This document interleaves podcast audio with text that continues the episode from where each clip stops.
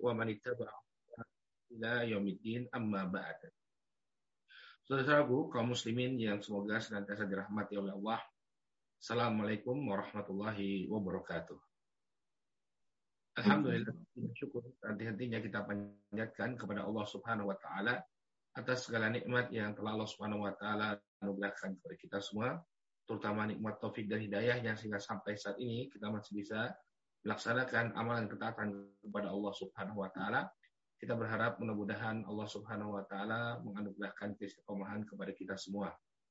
Salawat serta salam semoga senantiasa tercurah kepada junjungan kita Nabi Muhammad, kepada keluarga, para sahabat, dan pengikut beliau hingga akhir zaman.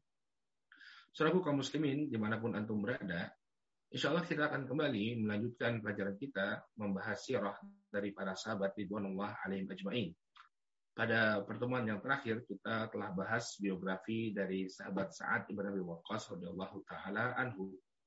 Maka insya Allah kita uh, malam ini waktu Indonesia atau di siang hari waktu UK kita akan uh, bahas biografi sahabat yang mulia yaitu Sa'id ibn Zaid radhiyallahu taala anhu. Sa'id ibn Zaid radhiyallahu taala anhu. Ya, Said ibn Zaid ini ya beliau nama lengkap beliau adalah Said ibn Zaid ya Said bin Zaid bin Amr bin Nufail bin Abdul Uzza bin Riyah bin Abdullah bin Qurt bin Razah bin Adi bin Ka'ab bin Lu'ay Al-Adawi Al-Qurashi. Ini panjang ya nasab beliau ya sampai kepada Ka'ab bin Lu'ay. Ya, Said bin Zaid bin Amr bin Nufail bin Abdul Uzza bin Abdul Uzza bin Riyah bin Abdullah bin Qurd bin Razah bin Adi bin Ka'ab bin Lu'ay. Al-Adawi Al-Qurashi. Jadi beliau kabilah besarnya adalah Quraisy dan beliau keluarga besar beliau adalah keluarga Al-Adawi dari Bani Adi. Ya. Adapun ibu beliau, jadi bapaknya bernama Zaid bin Amr bin Nufail. Adapun ibu beliau, ibu beliau bernama Fatimah bin Ba'jah bin Umayyah Al-Huzaiyah. Jadi beliau berasal dari Bani Khuza'ah, ya. ibu beliau dari Bani Khuza'ah. Fatimah binti Bahjah ya, bin Umayyah Al-Huzaiyah. Nah, beliau ini masih memiliki hubungan kekerabatan dengan uh, Umar ibn Khattab radhiyallahu taala anhu. Ya, kalau kita lihat tadi kan nasabnya uh, Said ibn Zaid, Said bin Zaid bin Amr bin Nufail. Adapun Umar, Umar itu nasabnya Umar bin Al-Khattab bin Nufail. Ya, bin Nufail. Jadi uh, Amr bin Nufail uh, kakeknya Said itu adalah saudara laki-laki dari Al-Khattab bin Nufail. Jadi kalau kita lihat uh, posisi Said bin Zaid ini keponakannya, keponakannya Omar ibn Khattab, tapi keponakan uh, jauh bukan keponakan langsung begitu ya, karena kakeknya uh, Zaid yang bernama Amr ya ini merupakan uh, saudara dari Al Khattab ya bapak Umar ibn Khattab radhiyallahu taala anhu. Nah, beliau uh, disebutkan dalam biografi beliau bahwa beliau dilahirkan di Mekah ya 13 tahun sebelum Nabi Shallallahu alaihi wasallam mendapatkan wahyu. Ya, jadi ketika Nabi Shallallahu alaihi wasallam diangkat menjadi rasul, ketika itu Said bin Zaid baru berusia 13 tahun. Dan Said bin Zaid, selain dia memiliki hubungan kekerabatan dengan Umar bin Khattab, beliau juga memiliki hubungan periparan. Kenapa? Karena eh, adiknya Umar atau saudara perempuannya Umar yang bernama Fatimah bin Khattab ini adalah istri dari Said bin Zaid. Jadi sama-sama dari keluarga Bani Adi. Ya, mereka menikah eh, apa dari sama-sama Bani Adi. Dan Bani Adi ini merupakan suku yang berada di bawah uh, Quraisy. Nah, kemudian Said bin Zaid disebutkan dalam biografi beliau bahwa beliau kana rajulun Adam tiwalun ash'ar. Dulu ciri fisiknya ya, beliau memiliki fisik yang uh, berkulit coklat, kemudian tinggi dan memiliki rambut yang lebat. Jadi ini ciri yang disebutkan dalam riwayat, ya ciri fisiknya Said bin Zaid radhiyallahu taala anhu bahwa beliau adalah seorang laki-laki yang berkulit coklat, kemudian memiliki postur tubuh yang tinggi dan rambut yang lebat. Nah, ada sesuatu yang unik dari keluarga uh, Said ibn Zaid ini. Ya, di antara keunikan keluarga Said bin Zaid, bapak beliau Zaid bin Amr itu di masa uh, hidupnya, ya, beliau itu tidak mau mengikuti agama nenek moyang orang-orang Quraisy. Jadi dia mencari agama yang lurus, ya, mencari agama yang lurus, tidak mau mengikuti praktek penyembahan berhala yang dilakukan oleh orang-orang Quraisy. Makanya dalam sebuah hadis yang sahih ya hadis uh, apa sebuah hadis yang sahih dari uh, Jabir bin Abdullah radhiyallahu taala anhu Nabi SAW itu pernah mengatakan tentang bapaknya Said yang bernama Zaid bin Amr. Ya, kata Nabi Shallallahu Alaihi Wasallam, "Yub'atu yaumal qiyamah ummatan wahidah." Zaid bin Amr, bapaknya Said bin Zaid, itu nanti di hari kiamat dia akan dibangkitkan sebagai ummatan wahidah sebagai umat yang berdiri sendiri. Kenapa? Karena dia tidak mau mengikuti apa yang dilakukan oleh kebanyakan masyarakat Quraisy. Dan memang ada beberapa orang ketika itu yang tidak mau mengikuti perbuatan syirik yang dilakukan oleh orang-orang Quraisy. Di antaranya adalah Waraqah bin Naufal. Ya, uh, paman dari Khadijah radhiyallahu taala anhu. Dia tidak mau atau sepupu dari Khadijah radhiyallahu taala anhu radhiyallahu taala anha. Ya, dia tidak mau mengikuti praktek kesyirikan. Maka sama dengan Zaid bin Amr. Ya. Dalam sebuah hadis yang diriwayatkan oleh Imam Al-Bukhari dari sahabat Abdullah bin Umar radhiyallahu taala anhu, Abdullah bin Umar bercerita tentang sosok Zaid bin Amr. Bahwa Zaid bin Amr ketika itu dia tidak suka dengan agama yang dianut oleh orang-orang Quraisy.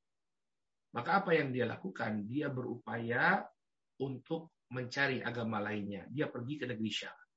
Ya, dia pergi ke negeri Syam. Negeri Syam itu negeri yang sekarang berada di bagian utara Jazirah Arabia. Ya, Suriah, Lebanon, Palestina, ya. Semoga Allah bebaskan Palestina dari penjajahan Israel. Ya, itu daerah-daerah negeri Syam. Maka Zaid, bapaknya Said, itu pergi ke sana. Kemudian dia mencoba mencari kebenaran. Lalu dia bertemu dengan seorang rahib Yahudi.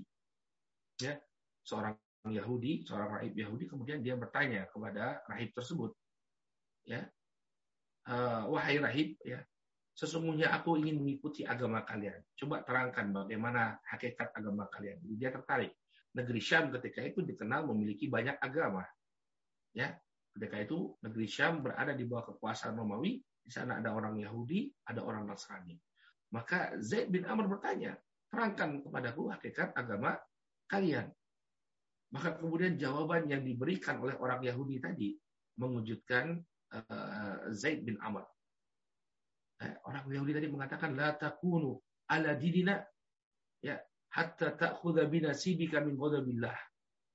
Kamu jangan ikuti agama kami jangan ikuti agama kami. Kalau kamu mengikuti agama kami, maka kamu akan mendapatkan murka Allah Subhanahu wa taala. Maka saya bertanya-tanya, Ya, saya ini ingin lari dari murkanya Allah Subhanahu wa taala. Ya, tapi kenapa kau mengatakan bahwa agamamu adalah agama yang akan mendapatkan murka dari Allah Subhanahu wa taala? Kalau begitu tunjukkan aku kepada agama yang lain. Maka rahib tersebut e, mengatakan ya ma'alamuhu illa an yakuna hanifan. Agama yang benar yang akan diterima oleh Allah Subhanahu wa taala itu adalah agama yang hanif agama yang lurus. Maka kemudian apa agama Hanif tersebut? Saya bertanya kepada rahib tadi, apa makna uh, wamal Hanif? Apa itu agama Hanif itu? Yang kau katakan bahwa inilah yang agama yang akan diridhoi oleh Allah Subhanahu wa taala. Qala dinu Ibrahim. Maka kemudian Yahudi tadi mengatakan agama Hanif adalah agamanya Ibrahim. Lam yakun Yahudiyan wala Nasraniyan wala ya'budu illallah agama Hanif itu bukanlah agama Yahudi, bukan agama Nasrani, tapi peribadahan hanya kepada Allah Subhanahu wa taala.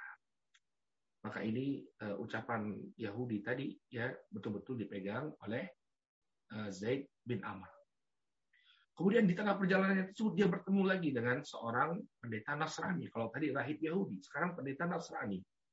Maka kemudian dia menginginkan, dia mengutarakan keinginannya untuk mengikuti agama Nasrani. Aku ingin menjadi bagian dari agama kalian. Tapi jawaban orang-orang Nasrani tadi sama dengan jawaban orang-orang Yahudi. Ya, dia mengatakan lan takuna ala dinina hatta ta'khudha binasibika ya min lanatillah.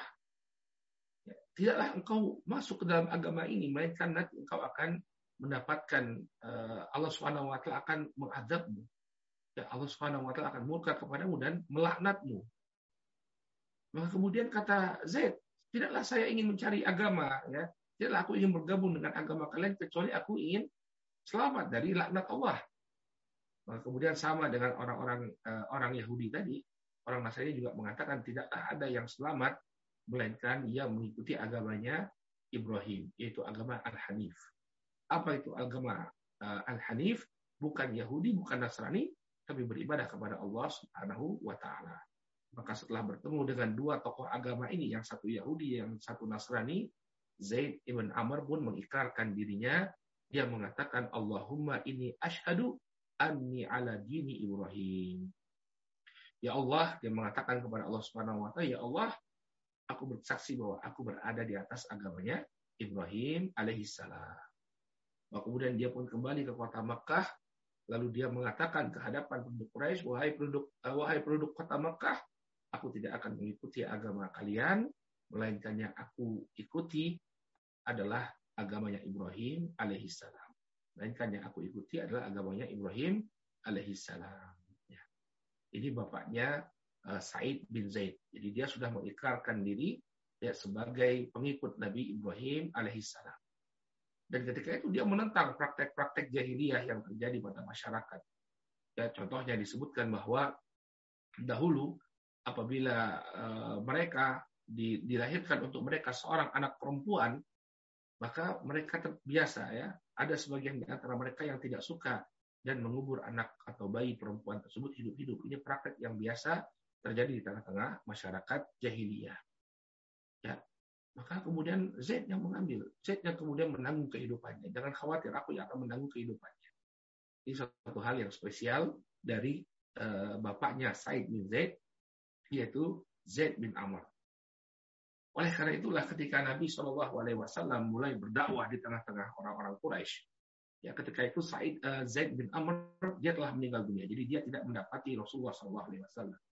Tapi ketika Nabi Shallallahu Alaihi Wasallam mendakwahkan Islam, mengajak uh, orang-orang untuk mengesahkan Allah Subhanahu Wa Taala, maka Said bin Zaid anaknya Zaid bin Amr ya menerima apa yang disampaikan oleh Nabi Shallallahu Alaihi Wasallam. Ya, karena dia mungkin eh, tahu bapaknya dulu seperti apa mencari kebenaran dan sekarang ada Nabi Shallallahu Alaihi Wasallam yang eh, beragama seperti agama bapaknya, yang tidak beribadah kecuali hanya kepada Allah Subhanahu Wa Taala. Maka Said bin Zaid termasuk orang-orang yang pertama masuk Islam dan beliau ya masuk Islam sebelum Rasul Shallallahu Alaihi Wasallam mengumpulkan para sahabat di Darul Arqam. Dan keislaman beliau itu diiringi dengan keislaman uh, istri beliau yaitu Fatimah binti Khattab, saudara perempuan dari Umar bin Khattab radhiyallahu taala Ya. Kalau mungkin ada teman-teman yang tanya ya, bertanya ini uh, Said bin Zaid kok masuk Islam bersama istrinya? Kan beliau lahir 13 tahun sebelum kerasulan Ya, berarti dia menikah dalam usia yang sangat muda. Iya, kemungkinan besarnya seperti itu. Maka orang-orang zaman dahulu mereka terbiasa menikah dalam usia muda, dalam usia belasan tahun, mungkin 15 atau 16 tahun, ya dia sudah dewasa dan menikah. Itu hal yang biasa. Bahkan untuk wanita mungkin usia 9-10 tahun mereka sudah menikah. Itu hal yang sangat biasa terjadi di masa lalu. Nah, maka masuk Islamlah Said bin Zaid dan juga istri beliau Fatimah bin Khattab dan pasangan ini yang menjadi sebab keislaman Umar bin Khattab radhiyallahu taala anhu. Ya, disebutkan dalam Sahih Al Bukhari ya bahwa Said bin Zaid itu mengatakan dia mengatakan lau ra'aituni muthiki Umar al Islam ana wa uktuhu wa ma aslama. Kalau saja kata Said ibn Zaid radhiyallahu anhu, aku tidak mengokohkan Umar bin Khattab radhiyallahu taala anhu untuk masuk Islam, maka mungkin dia tidak masuk Islam selama-lamanya. Artinya apa? Masuk Islamnya Umar bin Khattab ini tidak lepas dari peran kedua orang ini, yaitu Fatimah binti Khattab dan juga Said ibn Zaid. Dan ceritanya sangat masyhur ya, disebutkan oleh Imam Ibnu Ishaq rahimahullah taala bahwa Umar ini adalah sosok yang sangat fanatik dengan ajaran nenek moyangnya. Dia merasa bahwa Nabi Shallallahu Alaihi Wasallam telah membawa sesuatu yang baru yang mengobrak-abrik tatanan yang ada di tengah-tengah masyarakat Quraisy. Maka kemudian ketidaksukaan dan kemarahannya kepada sosok Nabi Shallallahu Alaihi Wasallam ini suatu hari memuncak, memuncak sehingga dia pun berkeinginan untuk membunuh Rasul Shallallahu Alaihi Wasallam. Dan itu satu hal yang uh, bukan tidak mungkin dilakukan oleh Umar. Umar orang yang sangat pemberani, dia tidak takut terhadap apa pun. Walaupun membunuh Nabi SAW ketika itu uh, memberikan konsekuensi, dia akan diburu oleh Bani Hashim, Umar tidak takut. Namun sesuatu terjadi. Di tengah perjalanan, sebagaimana dituliskan oleh Imam Ibn Ishaq, dia bertama, bertemu dengan Nuaim bin Abdullah Al-Adawi. Ya, Nuaim bin Abdullah Al-Adawi ini satu kabilah dengan Umar. Dan ketika itu dia sedang berada bersama seorang dari Bani Khuza'ah. Kemudian dia bertanya kepada Umar, Ila aina anta ya Umar? Mau ke mana engkau, Umar? Maka kemudian Umar mengatakan, ya, la aqtulanna Muhammadan. Sungguh aku akan membunuh Muhammad. Dia katakan bahwa dia akan membunuh Muhammad. Ya. Maka kemudian uh, Nu'man, Nu'man bin Abdullah al-Adawi mengatakan, wahai Umar, coba berpikir yang jernih. Apakah kau kira bahwa Bani Hashim ya Bani Hashim akan tinggal diam ketika engkau membunuh Muhammad. Maka Umar mulai curiga kepada Nuaim bin Abdullah ini sepertinya Nuaim bin Abdullah ini sudah masuk Islam dan memang Nuaim bin Abdullah ketika itu sudah masuk Islam. Nuaim bin Abdullah al-Adawi sudah masuk Islam. Tapi dia mencoba mengingatkan Umar, pokoknya bagaimana caranya agar Rasulullah selamat. Wahai Umar, apakah kau uh, merasa bahwa Bani Hashim itu akan akan uh, apa akan diam-diam saja ketika melihat engkau membunuh Muhammad. Tentu mereka tidak akan tinggal diam. Maka kata Umar, tidaklah aku melihat engkau, melainkan engkau telah menjadi pengikutnya Muhammad. Ya, Umar cerdas orangnya. Tahu ini indikasi orang ini ingin mengalihkan saya dari membunuh Muhammad. Ya, tidaklah aku melihat engkau, melainkan engkau telah keluar dari ya engkau telah mengikuti ajarannya Muhammad. Maka kemudian Nuaim bin Abdullah dia tidak kehilangan akal. Bagaimana caranya? Pokoknya agar dia tidak uh, langsung uh, bertemu dengan Rasulullah SAW. Maka Nuaim bin Abdullah mengatakan, wahai Umar, kenapa kamu ngurusi orang lain? Urusi saja adikmu. Ya, tidakkah engkau tahu bahwa dia juga sudah menjadi pengikutnya Muhammad Shallallahu Alaihi Wasallam? Ya, dia telah menjadi pengikutnya Muhammad. Maka tambah marahlah Umar ketika mendengar bahwa adiknya telah mengikuti ya agama orang yang paling dia benci ketika itu yakni Rasulullah Shallallahu Alaihi Wasallam.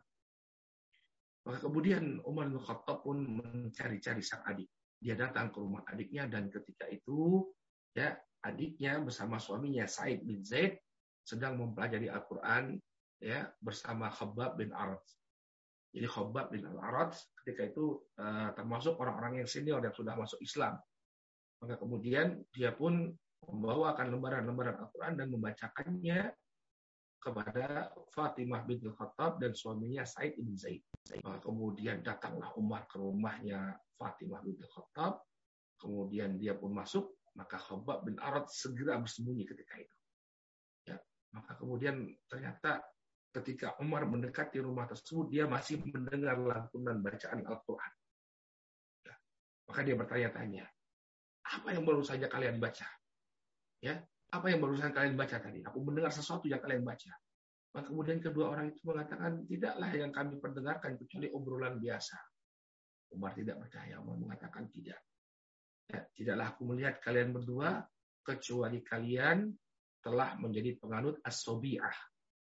Ya, kalian telah menjadi pengikut as-sobi'ah. As-sobi'ah itu sebutan mereka bagi orang-orang yang mengikuti yang tidak lagi mengikuti ajaran nenek moyang. Ya, tidaklah aku melihat kalian berdua melainkan kalian telah meninggalkan ajaran nenek moyang. Maka ketika itu Said bin Zaid ya, dengan gagah berani dia mengatakan kepada Umar, wahai Umar, sampai kapan engkau akan menolak kebenaran, wahai Umar? Apakah kau merasa bahwa kebenaran itu berada di pihakmu? Ya, itu pertanyaan yang sangat menohok kaum musyrikin ketika kita tanya, apakah Anda yakin dengan kesyirikan Anda? Coba kita lihat orang-orang yang menjadikan patung-patung itu sebagai sarana mereka untuk berdoa. Apakah Anda yakin ini kebenaran? Tanyakan pada hati mereka yang paling dalam. Cobalah Anda berpikir. Apakah yang Anda sembah ini bisa memberikan manfaat dan menolak kemudaratan? Tanyakan kepada mereka. Ya. Maka kemudian Said bin Zaid bertanya dengan pertanyaan yang sangat menohok kepada Umar. Wahai Umar, apakah engkau yakin selama ini kau berada di atas kebenaran? Maka emosilah Umar ketika itu dia langsung uh, melompat ke arah uh, Said bin Zaid, kemudian Said bin Zaid ditampar dengan dengan keras. Dan Fatimah bin, uh, bin Khattab tidak tinggal diam ketika melihat suaminya diperlakukan seperti itu oleh kakaknya. Dia pun bangkit untuk membela sang suami. Kemudian tamparan Umar pun melayang ke wajah adiknya sampai kemudian berdarahlah ya wajah Fatimah bintil Khattab. Kemudian saudara kaum muslimin yang dirahmati Allah ketika melihat saudarinya terbaring dalam keadaan wajahnya berdarah karena tamparannya yang demikian keras, hati Umar melunak. Ya, hati Umar melunak. Maka kemudian Fatimah ketika melihat kakaknya terdiam, dia mengatakan, Ya Umar, inkanal haq fi ghairi dinika, Ashadu an la ilaha illallah wa ashadu anna Muhammad Rasulullah. Wahai Umar, sesungguhnya kebenaran itu tidaklah berada pada agamamu. Dan aku bersaksi bahwa tidak ada sesembahan yang berhak untuk disembah kecuali Allah.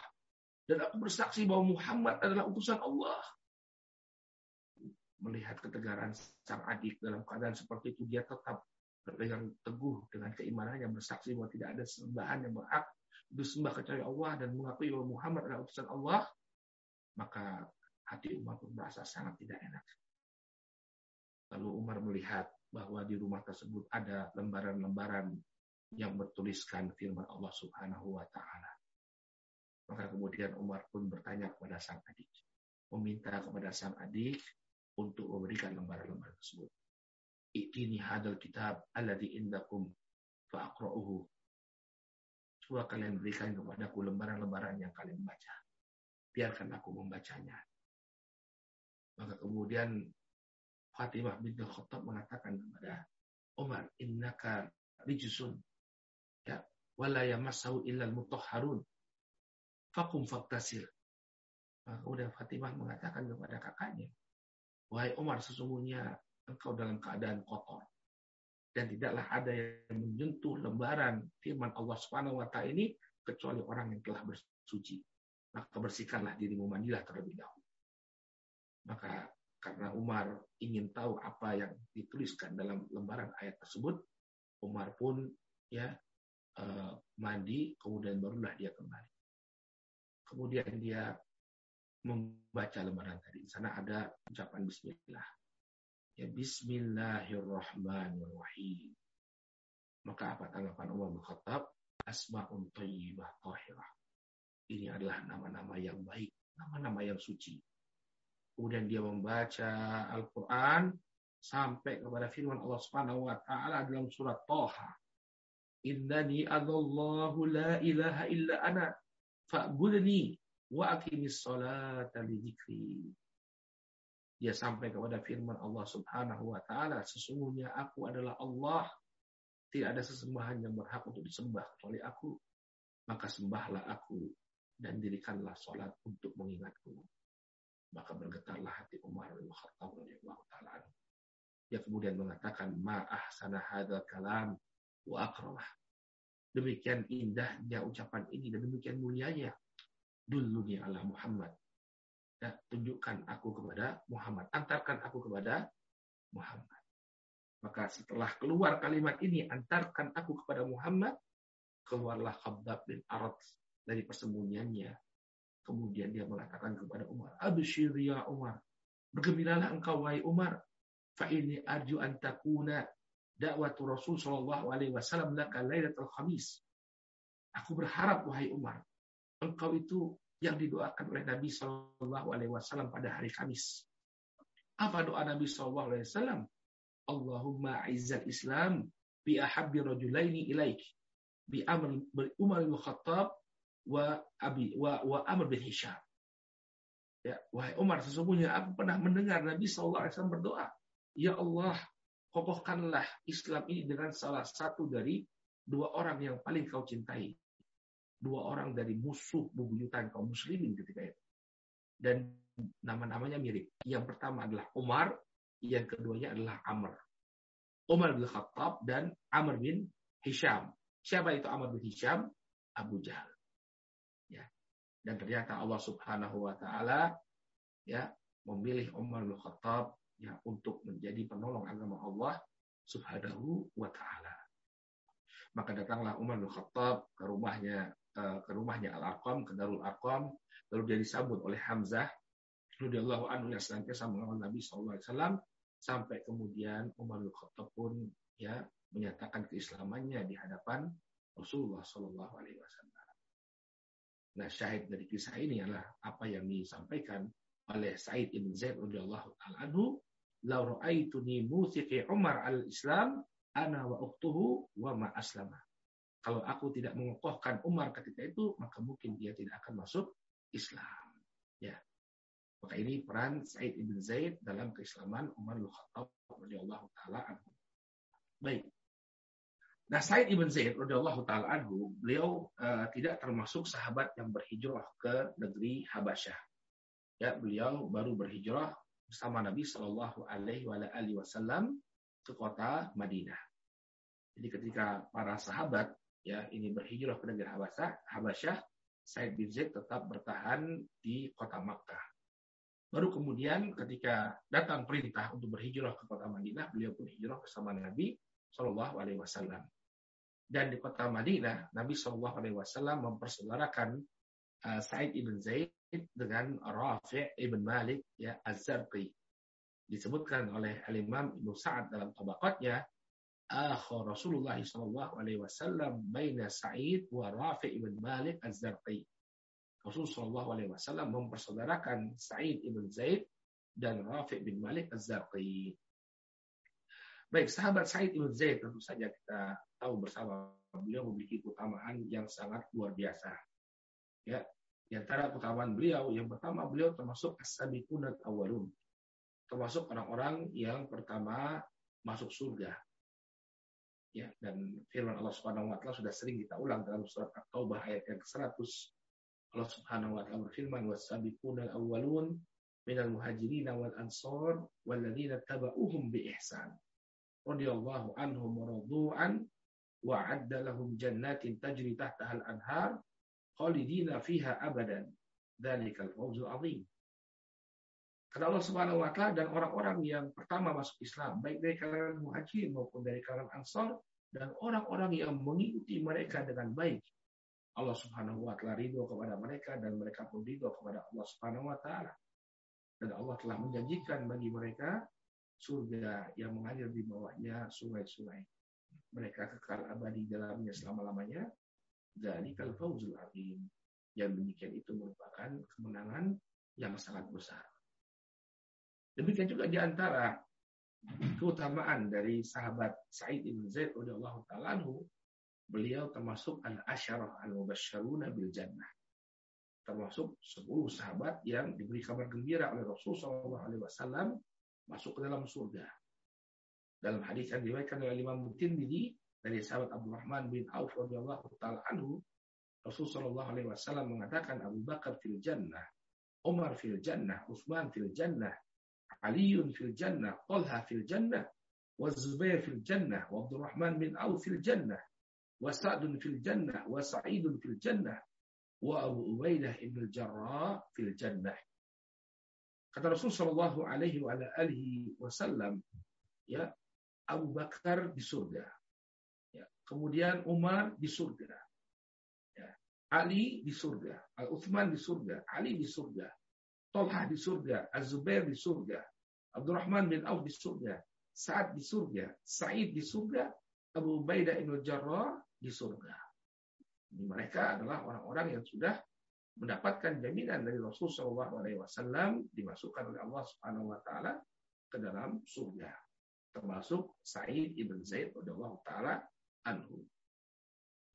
Kemudian di antara keutamaan yang menonjol juga dari Sa'id ibn Zaid radhiyallahu taala anhu bahwa beliau ya eh, mengikuti semua peperangan ya semua peperangan yang eh, apa yang dilakukan oleh Rasul Shallallahu Alaihi Wasallam kecuali perang Badar ya karena ketika itu ada suatu misi yang diperintahkan oleh Nabi Shallallahu Alaihi Wasallam kepada beliau. Adapun peperangan yang lainnya ya beliau senantiasa mengikuti Nabi Shallallahu Alaihi Wasallam. Ya, disebutkan oleh Al Imam uh, Ibnu Jauzi rahimahullah taala dalam Usul Ghabah bahwa Said bin Jubair mengatakan karena maqamu Abi Bakar wa Umar wa Uthman wa Ali wa Talha wa Zubair wa Sa'ad wa Abdurrahman bin Auf wa Sa'id ibn Zaid kanu amama Rasulullah sallallahu alaihi wasallam fil qital wa wara'ahu fis salat. Dahulu posisinya Abu Bakar, Umar, Uthman, Ali, Talha, Zubair, Sa'ad, Abdurrahman bin Auf dan Sa'id ibn Zaid mereka berada di hadapan Rasul Shallallahu Alaihi Wasallam dalam pertempuran dan mereka berada di belakang Nabi Shallallahu Alaihi Wasallam dalam sholat mereka.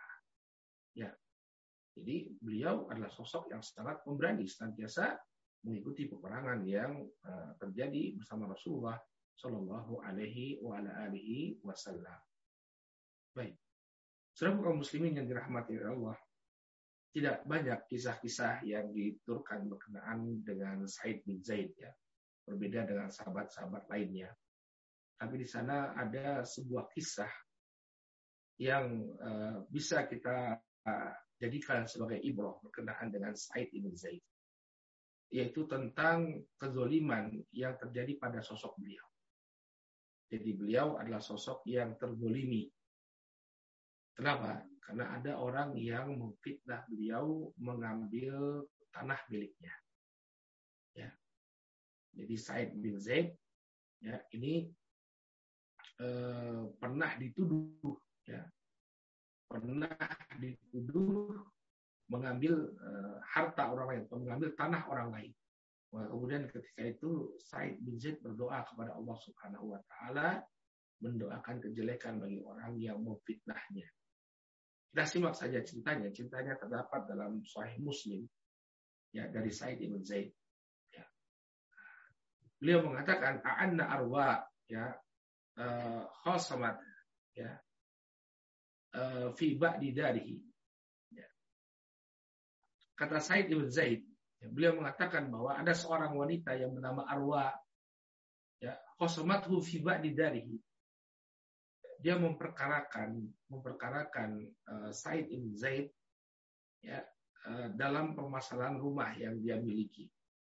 Jadi ada sebuah rumah uh, yang dimiliki oleh Said ibn Zaid tapi diklaim oleh Arwah, orang wanita yang bernama Arwah. Faqala da'uha wa iyaha. Ya. Maka kemudian uh, Said ibn Zaid mengatakan biarkan dia dengan tuduhannya. Fa ini sami'tu Rasul sallallahu alaihi wasallam yaqul karena sesungguhnya aku pernah mendengar baginda Rasul sallallahu alaihi wasallam bersabda man akhadha shibran minal ard bi ghairi haqqihi tuwiqahu fi sabi aradina yaumal qiyamah karena aku pernah mendengar Nabi Shallallahu Alaihi Wasallam mengatakan, barang siapa yang mengambil sejengkal saja, ya, mencaplok tanah orang lain sejengkal saja, maka dia akan dikalungkan dengan tujuh ya dengan tujuh lapis bumi pada hari kiamat nanti. Alhamdulillah ya sejengkal saja, bukan ngambil satu hektar, bukan ngambil ya sekian ratus apa meter, jengkal saja dia ngambil tanah orang lain satu jengkal yang bukan merupakan haknya maka akan dikalungkan kepadanya tujuh lapis bumi. Ya. Dalam sebagian riwayat dikatakan ya, uh, beliau ini diadukan kepada uh, Marwan bin Al Hakam, ya, gubernur Madinah ketika itu. Maka kemudian dipanggillah uh, Said bin Zaid oleh Marwan bin Al-Hakam. Kemudian ditanyakan kepada Said bin Zaid, apakah engkau telah mengambil uh, tanah yang menjadi haknya arwah? Maka kemudian Said bin Zaid mengatakan kepada Marwan, wahai Marwan, apakah mungkin aku mengambil ya tanah seseorang padahal aku telah mendengar Nabi Shallallahu Alaihi Wasallam mengatakan man akhadha shibran minal ard bi ghairi ya tuwif uh, apa tuwiqahu fi sabi aradina yaumil qiyamah Wahai Marwan, apakah mungkin aku mengambil tanah seseorang Padahal aku telah mendengar Nabi SAW mengatakan barang siapa yang mengambil sejengkal saja dari tanah orang lain, maka dia akan dikalungkan padanya tujuh lapis bumi pada hari kiamat nanti. Tidak mungkin. Nah, kemudian Marwan bin Hakam demikianlah yang aku pikir terhadap dirimu wahai Sa'id. Tidak mungkin seorang sahabat Nabi kemudian melakukan ya kezaliman seperti itu. Maka kemudian Barakallahu fikum apa yang dilakukan oleh Said ibn Zaid. Dia mendoakan keburukan kepada arwah yang telah memfitnahnya. Ini menunjukkan kepada kita bahwa eh, terkadang barakallahu fikum tidak mengapa bagi kita untuk mendoakan ya orang yang telah melakukan kezaliman kepada diri kita.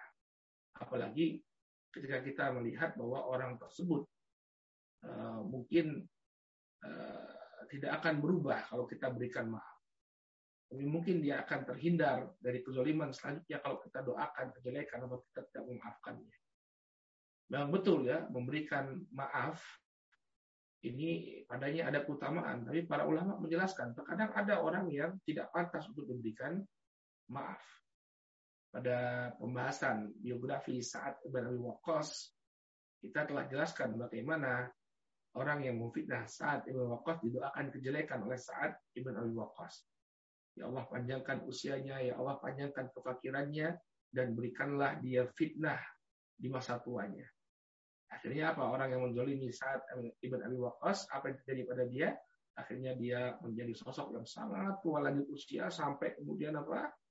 Uh, alisnya itu menutupi matanya, kerjanya adalah menggoda ya eh, gadis-gadis yang berjalan di jalanan kota Kufah. Ini terjadi pada masa sahabat. Maka demikian juga Said ibn Zaid. Beliau mendoakan arwah dengan doa kejelekan. Ya. Kata beliau, Allahumma in kanat kadhibah fa'ami basaraha waj'al qabraha fi dariha. Maka kemudian Said ibn Zaid berdoa, Ya Allah, kalau wanita ini berdusta, maka butakanlah matanya. Dan kuburkanlah dia, jadikanlah kuburnya adalah rumahnya sendiri. Jadikanlah rumahnya sebagai kuburannya sendiri. Artinya apa?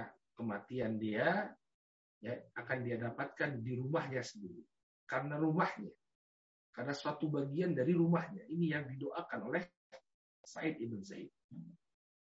Dan ini satu pelajaran bagi kita ya. Doa orang yang dizolimi akan dikabulkan oleh Allah. Hati-hati. Nabi SAW mengatakan, ya fattaku da'wat al-madlum fa inna laisa bainaha wa bainallah hijab. Berhati-hatilah kalian dari doa orang yang terzolimi. Kenapa? Karena tidak ada hijab, tidak ada penghalang antara dia dengan Allah Subhanahu wa taala. Tidak ada hijab, tidak ada penghalang ya, antara doa orang yang dizalimi dengan pengkabulan Allah Subhanahu wa taala. Maka perhatikanlah kisahnya Said ibn Zaid dia berdoa Allahumma in kanat kadhibah fa'ami basorha waj'al qabraha fi dariha. Ya Allah, apabila dia adalah seorang wanita pendusta, maka butakanlah matanya dan jadikanlah rumahnya sebagai kuburannya. Kala maka kemudian perawi mengatakan faraituha ya amya taltamisu al-judur takulu asobatni dakwatu Sa'id ibn Zaid.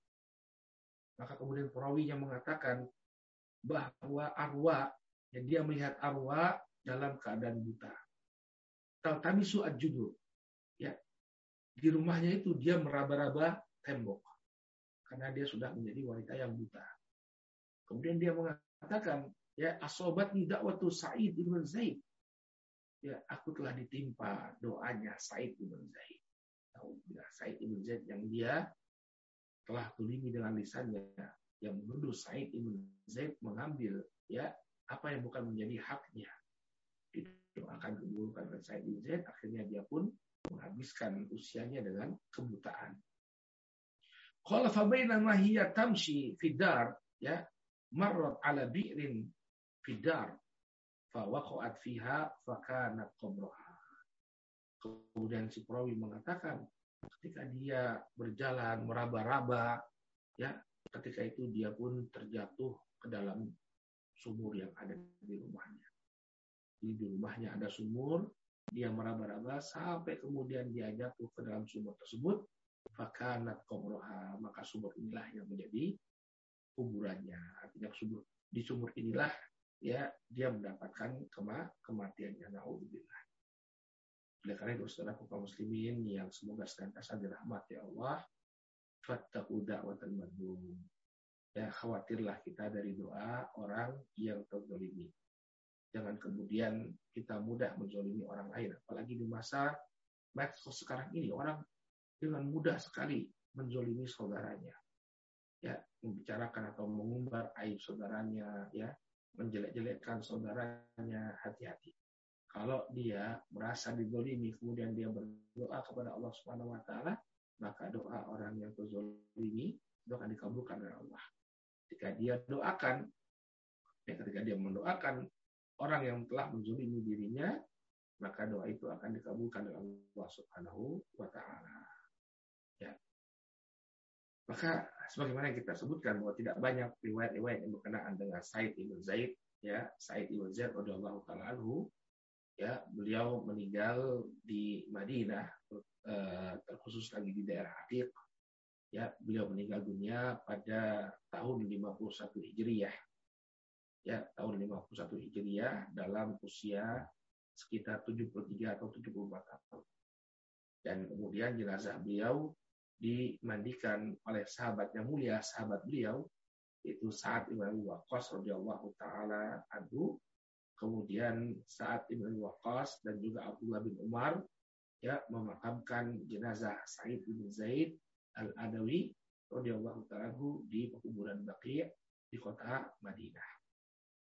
Baik, inilah mungkin yang bisa kita ungkapkan tentang sosok Said ibn Zaid radhiyallahu taala nah, di antara uh, pelajaran yang bisa kita terima, yang bisa kita dapatkan dari biografi beliau adalah cepatnya seseorang untuk uh, apa memegang hidayah yang atau cepatnya seseorang menerima uh, dakwah. Ya, ketika ada orang yang mengajak kebaikan dan Said ibn Zaid yang berdasarkan pengalaman yang didapatkan oleh bapaknya lalu kemudian dia bertemu dengan Nabi SAW yang membawa dakwah tauhid, maka dia tidak menunda untuk menerima dakwahnya Rasul SAW. Ya. Kemudian juga kita bisa meneladani keberanian Said ibn Zaid yang berani mengatakan kebenaran di hadapan Umar bin Khattab radhiyallahu taala anhu. Ya, dengan keberanian inilah, dengan kokohan inilah yang kemudian Allah Subhanahu wa taala ya jadikan sebagai wasilah keislaman Umar bin Khattab radhiyallahu taala anhu. Demikian juga kita bisa melihat keteladanan beliau, ya keberanian beliau dalam mengawal Rasul SAW. Alaihi Wasallam. Sebagaimana yang disebutkan oleh Imam Jauzi bahwa beliau senantiasa berada di hadapan Rasul Shallallahu Alaihi Wasallam, melindungi dan mengawal Rasul Shallallahu Alaihi Wasallam. Demikian juga pelajaran yang bisa kita dapatkan dari biografi Said ibn Zaid agar kita berhati-hati ya agar kita berhati-hati dari doa orang yang terzolimi. Ya, karena tidak ada yang akan menghalangi doa tersebut dari pengkabulan Allah Subhanahu wa taala. Wallahu taala a'lam bishawab. Mungkin ini yang bisa kita sampaikan pada pertemuan kali ini. Mudah-mudahan bermanfaat dan mudah-mudahan Allah memberikan kepada kita taufik dan hidayahnya untuk meneladani para salafun soleh ridwan Allah alaihi wa Wallahu taala alam bisawab. atas uh, kajian dan ilmunya. Uh, untuk pertanyaan ini ada masuk udah satu aja nih kebetulan karena lagi. Uh, Bismillah Ustadz izin bertanya jika sudah mendoakan yang tidak baik bagi yang menzolimi kita, tapi lalu kita sudah bisa memaafkan, apakah kita bisa meralat doa tersebut, Ustaz? Bisa insya Allah, bisa insya Allah. Kalau kita memang merasa bahwa uh, ada kebaikan ya. Ketika kita doa apa uh, ketika kita melihat ada perubahan di sana ya dan kita ingin merat doa kita bisa. Ya kita ganti doa kita dengan doa kebaikan ya Allah limpahkanlah taufik dan hidayahmu kepada si fulan. Jagalah dia dari segala mara bahaya. Tunjukkanlah dia kepada kebenaran. Yang demikian diperbolehkan insya Allah. Ya. Jadi sebenarnya mendoakan keburukan itu uh, hak kita sebagai orang yang dizolimi. Anda boleh pakai, Anda boleh tidak pakai, dan juga kalau memang Anda merasa lebih baik bagi dia untuk didoakan kebaikan, setelah sebelumnya didoakan keburukan, maka silakan. Diperbolehkan hal yang demikian. Dan itu bisa diralat ya, doa itu bisa diralat ketika kita melihat bahwa uh, mendoakan keburukan ya ini tidaklah lebih baik daripada mendoakan kebaikan dan untuk untuk dirinya. Silakan. Baik Ustaz, um, ini saya juga mungkin mau mau nanya langsung nih. Ya, um, tadi Ustaz bilang pas waktu yang pertama kali Umar sahabat um, Al-Quran ya Ustaz ya, baca baca dari lembaran-lembaran Al-Quran yang dibacakan ke Fatimah ya Ustaz ya tadi. Ya. Nah, itu ada riwayatnya surat apa atau um, apa uh, bacaannya yang bagian Quran yang mana nih Ustaz? Surat Toha. Kan, dari, dari oh, awal surat, surat Toha sampai ayat yang ke-14. Dalam riwayat Ibnu Ishaq disebutkan yang dibaca oleh Umar ketika itu surat Toha. Ya memang surat Toha itu kalau kita baca memang e, menyentuh ya. Dari sisi bacaan saja apa e, unik ya surat Toha itu. طه ما أنزلنا عليك القرآن لتشقى إلا تذكرة لمن يخشى تنزيلا ممن خلق الأرض والسماوات العلى الرحمن على الأرش استوى له ما في السماوات وما في الأرض وما بينهما وما تحت الثرى Subhanallah kalau antum baca memang uh, surat Toha ini di awal-awal surat Toha itu mengagungkan betul Allah Subhanahu wa taala.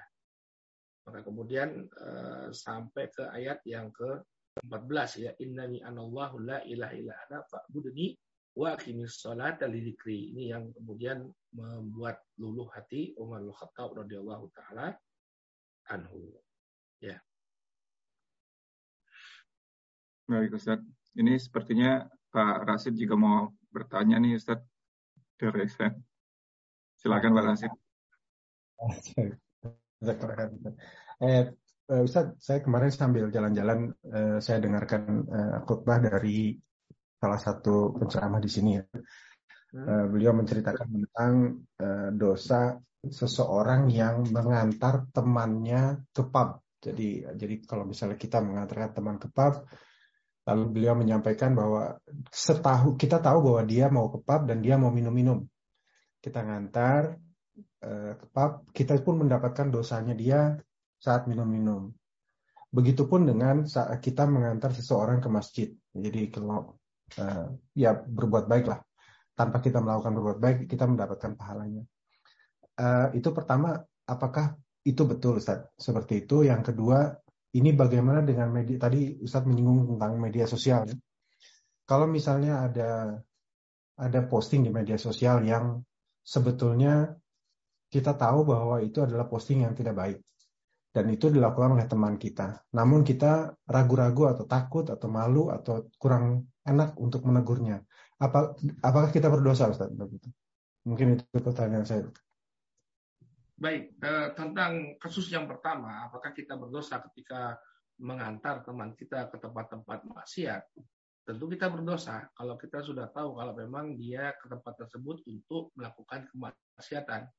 Kenapa? Karena di dalam Al-Quran Allah Subhanahu wa taala berfirman, "Wa ta'awanu 'alal birri wat taqwa wa la ta'awanu 'alal ismi wal udwan." Tolong menolonglah kalian dalam ya tolong menolonglah kalian dalam kebaikan dan ketakwaan. Dan janganlah kalian tolong menolong dalam dosa dan permusuhan. Ini jelas. Allah Subhanahu wa taala perintahkan kita untuk menolong dalam kebaikan. Yang antara orang ke masjid ya. itu ta'awun ala birri wa taqwa. Antara orang ke pub itu ta'awun ala ismi wal udwan. Ya. Maka orang yang mengantarkan temannya ke pub ya, dengan tujuan dia mabuk-mabuk di sana ya minum minuman uh, apa beralkohol minuman yang memabukkan tentu dia berdosa. Kecuali temannya datang ke pub untuk berdakwah dia dapat pahala. Tapi kalau teman tidak untuk mabuk-mabukan dia ikut berdosa. Karena apa? Menolong temannya tadi untuk melakukan sebuah kemungkaran sebuah perbuatan dosa.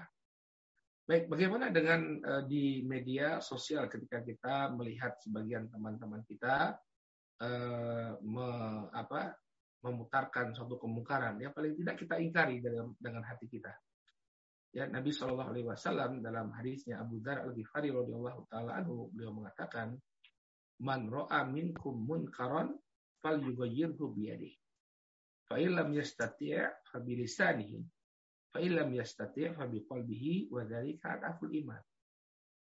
Apabila seseorang melihat satu kemungkaran, maka hendaknya dia ubah dengan tangannya. Kalau dia tidak mampu, maka dia ubah dengan lisannya. Kalau dia tidak mampu, maka dengan hatinya. Dan demikian itu merupakan selemah-lemahnya keimanan. Apa makna dia mengubah dengan uh, dia mengubah dengan hatinya ya dan ini merupakan selemah-lemah keimanan paling tidak dia ingkari dia tidak setuju, uh, paling tidak hatinya mengingkari. Artinya dia tahu bahwa ini adalah suatu hal yang tidak baik. Ya, ini adalah suatu hal yang dimurkai oleh Allah Subhanahu wa taala, bukan satu hal yang baik. Nah, kalau misalnya dia mampu menyampaikan nasihat kepada temannya dengan cara yang baik, eh kayaknya ini nggak bagus deh kalau ditampilin seperti ini, ya, maka ya lebih afdol lagi, maka lebih afdol lagi. Ya, tapi kalau dia merasa itu suatu kebaikan, nah dia berdosa. Jadi paling tidak kita ingkari kemungkaran tersebut dengan hati kita. Ya, kita ingkari kemungkaran tersebut dengan hati kita. Kalau kita mampu lebih daripada itu, sampaikan nasihat. Ya, sampaikan nasihat kepada teman kita. Ya, Nabi Shallallahu Alaihi Wasallam mengatakan ad-dinun nasihah. Yang namanya agama itu adalah ketulusan. Ya, dalam hadisnya uh, Tamim bin Aus dari radhiyallahu taala Nabi mengatakan ad-dinun nasihah. Agama itu adalah ketulusan. Qulna liman ya Rasulullah. Kemudian para sahabat bertanya, untuk siapa ketulusan itu wahai Rasulullah? Maka kata Rasulullah, lillahi wali kitabihi wali rasulihi wali a'immatil muslimina wa ammatihim. Agama itu adalah sikap yang tulus kepada Allah, sikap yang tulus kepada kitabullah, sikap yang tulus kepada Rasulullah, sikap yang tulus kepada pemimpin kaum muslimin, dan sikap yang tulus kepada ya kaum muslimin seluruhnya. Jadi kita bersikap tulus. Kalau kita tahu itu suatu keburukan, maka kita berikan nasihat. Ya. Baik. Ya, jadi paling tidak apa kita mencari dengan hati kita tidak membenarkan apa yang dia posting. Allah taala Allah. Ya. Alhamdulillah. Apa Ustaz? Eh, tadi surat Al-Maidah ayat 2 itu Ustaz ya. Ya, Al-Maidah ayat 2. Ta'awanu 'alal birri wa taqwa wa la ta'awanu 'alal itsmi wal 'udwan. Itu Al-Maidah ayat 2. Ya. Allah Ustaz. Baik, ada lagi yang ingin ditanyakan? Ada Ustaz, sebentar ini saya share screen sebentar Ustaz. Uh, ini Ustaz, ini di luar topik um, tentang jual beli emas jarak jauh Ustaz. Uh, pertanyaan sebagai berikut. Seba saya menerima WhatsApp di bawah ini Ustaz. Emas bisa juga dengan akad berulang jual beli. Jadi kalau ada pembeli memberitahu kepada penjual emas mana yang rencananya dibeli. Kemudian pembeli transfer uang senilai emas tersebut disertai dengan ongkos kirim dengan akad titip uang. Kemudian penjual kirim emas yang pembeli mau dengan akad titip emas. Saat emas sudah sampai, pembeli dan penjual saling telepon atau chat yang sama-sama online dan melakukan akad jual beli dengan kata dengan kata-kata yang kurang lebih uh, saya penjual emas saya titipkan ke pembeli dengan uang yang pembeli titipkan ke penjual. Jadi kira-kira kira-kiranya begitu Ustaz. Jadi ini modelnya mengakhirkan akad.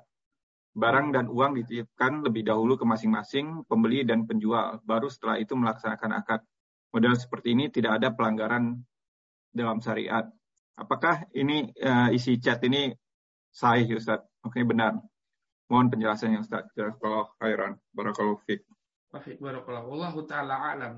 Saya uh, khawatir ini termasuk hilah ya. Artinya upaya untuk uh, memanipulasi akad yang sebenarnya. Sebenarnya itu adalah akad jual beli emas secara tidak tunai. Dan itu termasuk riba. Karena Nabi Shallallahu Alaihi Wasallam mengatakan, "Adzahabu bidzahabi wal fiddatu bil fiddati wal milhu bil milhi wat tamru bit tamri wasyairu bisya'ri yadan biyadin." Uh, enam, uh, apa kata beliau? Uh, uh, masalan bi masalin wa yadan biyadin.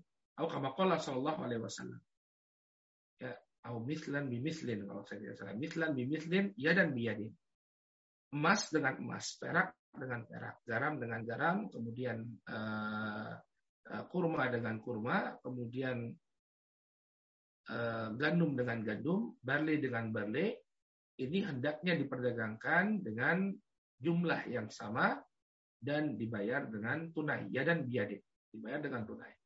Apa pun adapun transaksi yang digambarkan dalam status tersebut sebenarnya transaksi jual beli emas dengan apa? Secara tidak tunai. Tapi kemudian dimanipulasi sedemikian rupa dengan uh, tata cara uh, mengadakan apa? Akad titip tadi ya tapi pada hakikatnya itu adalah jual beli uh, apa jual beli emas ya dengan secara tidak tunai Wallahu taala alam Eh, sejauh yang saya tahu yang demikian tidak diperbolehkan. Kalau misalnya antum ingin lebih yakin lagi, uh, silahkan ditanyakan kepada ustadz-ustadz yang mendalami fikih muamalah. Saya kira uh, apa Paduka juga ada majelis sama Ustadz Ami ya, Ustadz Ami Berbais yang mungkin bisa ditanyakan kepada beliau Habibullah Taala. Allah Taala ala. Ya. Ya kalau Ustaz. Um, kalau dari saya mungkin ada satu lagi nih Ustadz, agak di luar topik tapi agak terkait dengan uh, tadi cerita Ustadz yang tentang uh, tadi ayahnya sahabat Zaid yang pergi ke Syam ya Ustadz buat Zaid perbandingan agama. Al, Al Adawi, ya. Kenapa? Bapaknya beliau? Uh, enggak, tadi Ustadz bilang di sana lagi uh, banyak agama pada saat itu ya Ustadz ya. Ya, maksudnya uh, tadi kan, agama Yahudi dan Nasrani serta agama kesyirikan di sana. Oh, Oke, okay. um, ya. saya ini karena mendengar itu tadi saya teringat pernah ada ketemu sopir Uber taksi ini Ustaz. Hmm. Um, kebetulan dia bilang dia berasal dari Iran, tapi dia um, tidak mengaku Syiah ataupun Sunni gitu, bukan Muslim, tapi dia bilang Zoroaster, ya, Ustaz ya. Ini hmm ini kalau dilihat dari ya maksudnya kalau singkat dilihat dari internet itu katanya ada nabinya juga ya dan mungkin ada waktu waktunya itu agak bersinggungan dengan perkembangan Islam juga ya Ustaz ya maksudnya bersamaan gitu. Betul sekali, betul sekali. Zoroaster itu kalau dalam khazanah Islam dipanggil sebagai majusi. Majusi itu Zoroaster. Ya, ya kenapa mereka menyebut agamanya uh, Zoroaster atau uh, Zoroaster karena memang yang membawa pemahaman tersebut seorang yang bernama uh, Zarathustra atau semacam itulah yang namanya ini kemudian dijadikan sebagai nama agama mereka. Jadi orang barat bilang Majusi itu Zoroastrian. Ya, Zoroastrian. Dan dahulu ini adalah uh, agama yang dianut oleh sahabat Salman Al Farisi. Kalau antum baca kisahnya Salman Al Farisi yang demikian panjang ya dalam Musnad Imam Ahmad disebutkan kisah beliau mencari hidayah yang sangat panjang.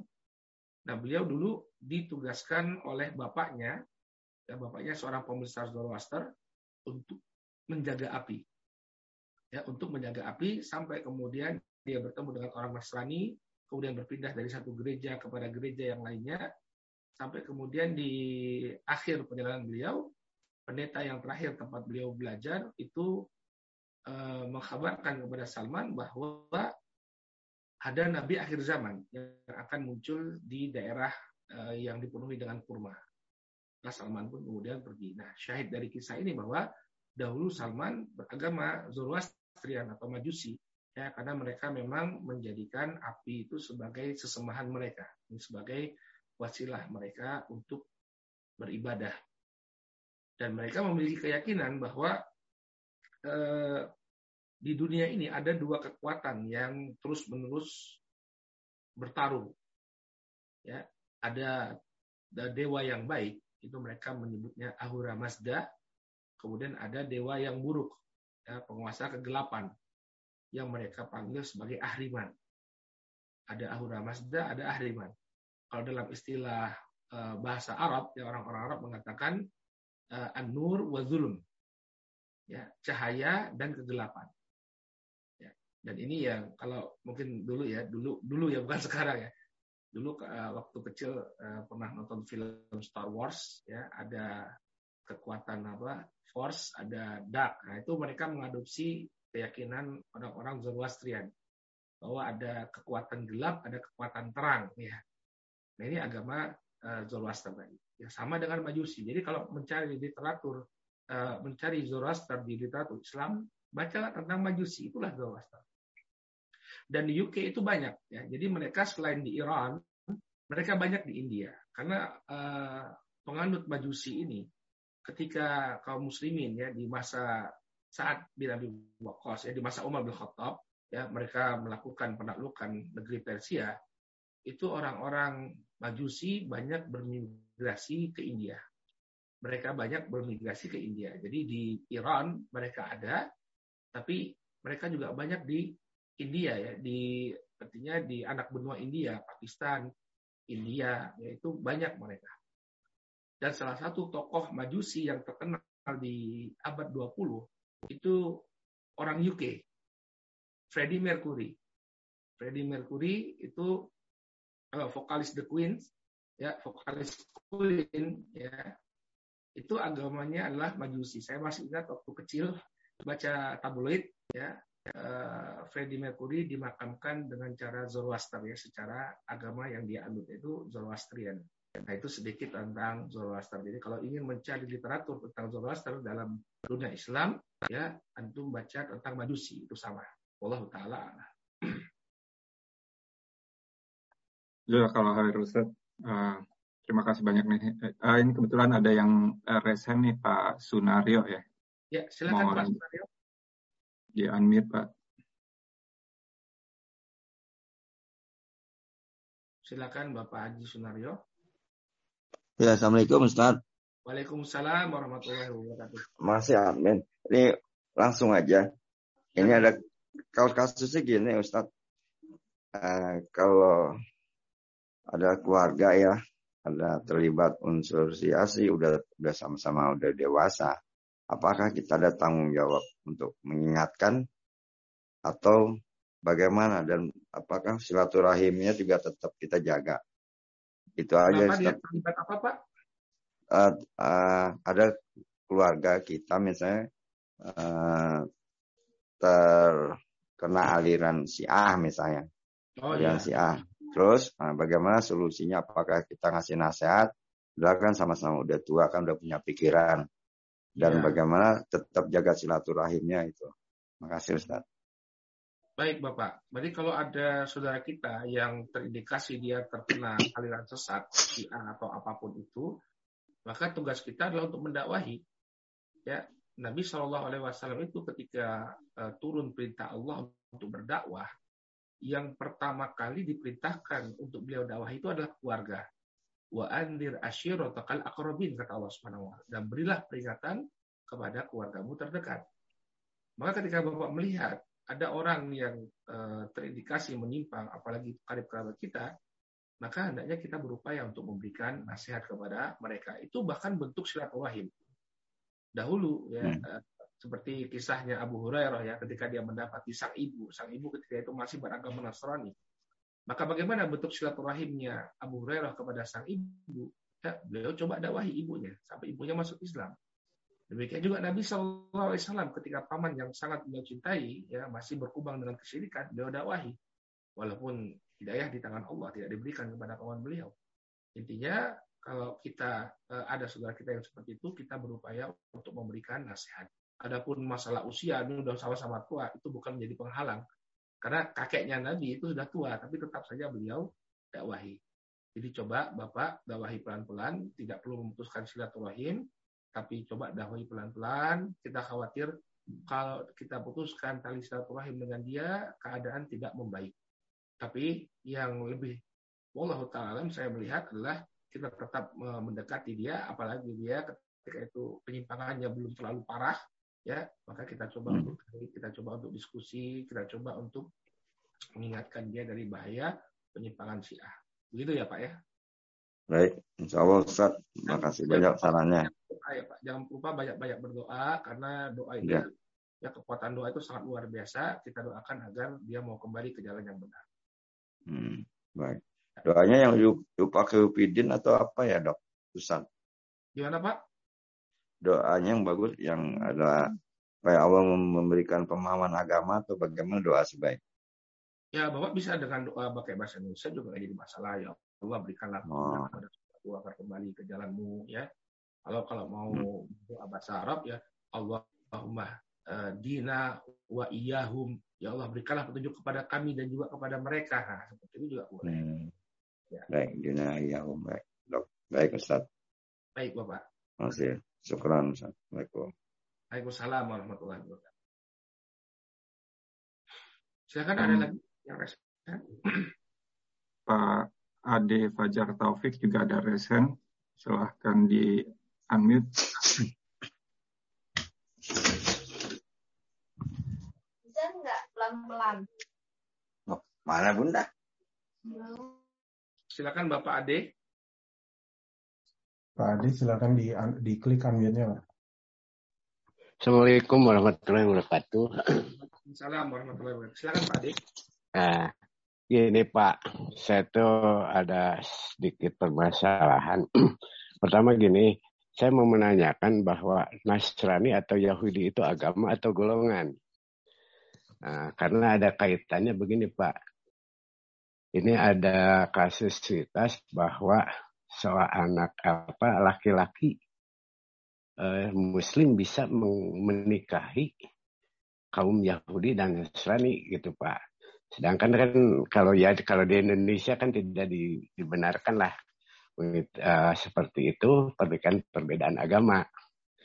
Nah, yang jadi permasalahan apakah bisakah seperti itu Pak? Gitu ya. Karena kalau menurut saya sih eh, kalau ada ada ini kan bahwa Allah itu yang diridhoi agama itu hanya Islam gitu Pak. Mungkin minta penjelasannya dari Ustaz ya. Ya Bapak. Ya uh, Yahudi dan Nasrani itu adalah agama tapi uh, agama yang tidak diridhoi oleh Allah Subhanahu wa taala jadi pasca diutusnya Nabi Shallallahu Alaihi Wasallam, ya orang-orang yang mengaku Yahudi dan Nasrani diwajibkan untuk mengikuti Rasul Shallallahu Alaihi Wasallam. Ya, dalam sebuah hadis yang sahih, Nabi Shallallahu Alaihi Wasallam uh, mengatakan, ya siapa pun itu, baik dia Yahudi maupun Nasrani, tapi kemudian dia la yu'min bi tidak beriman kepadaku, fahuwa ashabil jahim. Maka dia akan termasuk penghuni neraka jahanam. Demikian juga dalam surat Al-Bayyinah Allah Subhanahu wa taala berfirman, "Innal ladzina kafaru min ahli kitab wal musyrikina fi nari jahannam khalidina fiha. Ulaika hum syarrul bariyah." Kata Allah Subhanahu wa taala sesungguhnya orang-orang kafir ya baik itu dari kalangan ahlul kitab itu Yahudi dan Nasrani ya demikian juga orang-orang musyrik maka mereka ini berada di dalam neraka jahanam dan kekal abadi di dalamnya. Khalidina fiha, mereka kekal abadi di dalamnya. Ulaika hum syarrul bariyah. Mereka ini adalah seburuk-buruknya makhluk yang diciptakan oleh Allah. Ini menunjukkan bahwa eh, orang-orang Yahudi dan Nasrani ya ketika mereka tidak mau mengikuti ajaran Islam, ya tidak mau masuk Islam, mereka akan dihukum oleh Allah Subhanahu wa taala. Nah, Adapun eh, kenapa dalam syariat Islam diperbolehkan sebenarnya ya laki-laki Muslim menikah dengan wanita Nasrani ya Ini tidak lain dan tidak bukan karena ar-rijalu qawwamuna 'ala nisa. Seorang laki-laki itu adalah pemimpin bagi wanita. Dalam Islam yang memegang komando itu adalah sang suami. Diharapkan dari dia menikahi seorang wanita Nasraniyah dengan kepemimpinannya, dia akan uh, mengajak ya dia bisa mengajak sang istri untuk menjadi seorang muslimah. Itulah sebabnya mengapa seorang laki-laki muslim boleh dia menikah dengan seorang wanita uh, Nasrani ya atau wanita Yahudi ya, wanita Alkitab.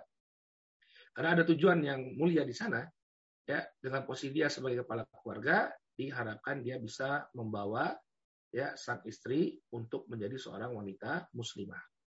Berbeda posisinya kalau yang menjadi uh, yang muslim itu adalah yang perempuan. Karena dia berada di bawah kekuasaan suaminya, yang terjadi nanti malah sebaliknya. Ketika dia menikah dengan seorang laki-laki Nasrani, maka pimpinan keluarga adalah laki-lakinya, ya justru dia nanti yang akan mengikuti uh, suaminya ke dalam kekufuran.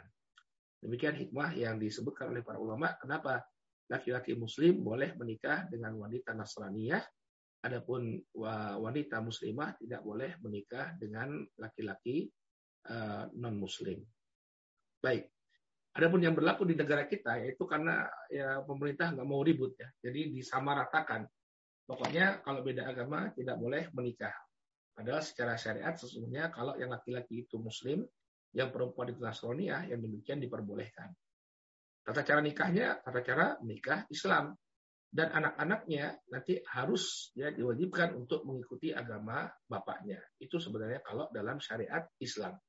Ya kalau bapaknya Islam, kemudian anak-anaknya juga Islam, diharapkan ibunya juga akan mengikuti masuk Islam. Jadi begitu sistemnya dalam Islam. Allah taala alam. Ya. Ya kalau Ustaz. Um, sepertinya pertanyaan sudah uh, tidak ada lagi Ustadz yang baru. Insya Allah mungkin kajiannya udah bisa ditutup yang kali ini Ustadz.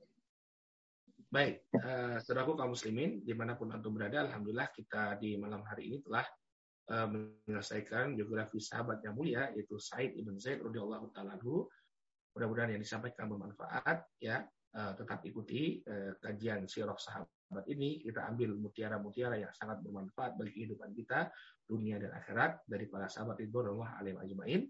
Insya Allah di pertemuan yang akan datang kita akan bahas biografi dari sahabat yang mulia Abu Ubaidah Ibnu Jarrah radhiyallahu taala. Baik, mudah-mudahan Allah Subhanahu wa taala senantiasa anugerahkan istiqomah kepada kita semua. Kami kembalikan ke Pak Roland, silakan. Baik Ustaz, um, ya dengan berakhirnya kajian kali ini, mari kita baca uh, doa kafaratul majelis. Subhanaka Allahumma wa bihamdika asyhadu an la ilaha illa anta astaghfiruka wa atubu Alhamdulillahirabbil alamin. Jazakallahu khair Ustaz atas waktu dan ilmunya. Semoga kajian kali ini bermanfaat bagi kita semua. Untuk menyimak kajian kali ini dan kajian-kajian sebelumnya, silahkan kunjungi channel YouTube kami di channel Rumah Dakwah UK. Dan kami dari panitia juga mohon maaf jika ada kekurangan dan kesalahan dalam penyelenggaraan kajian kali ini. Barakallahu fikum. Wabillahi taufiq wal hidayah. Wassalamualaikum warahmatullahi wabarakatuh. Waalaikumsalam warahmatullahi wabarakatuh. Jazakallah khairan Ustaz. Wa anta jazakallah khairan.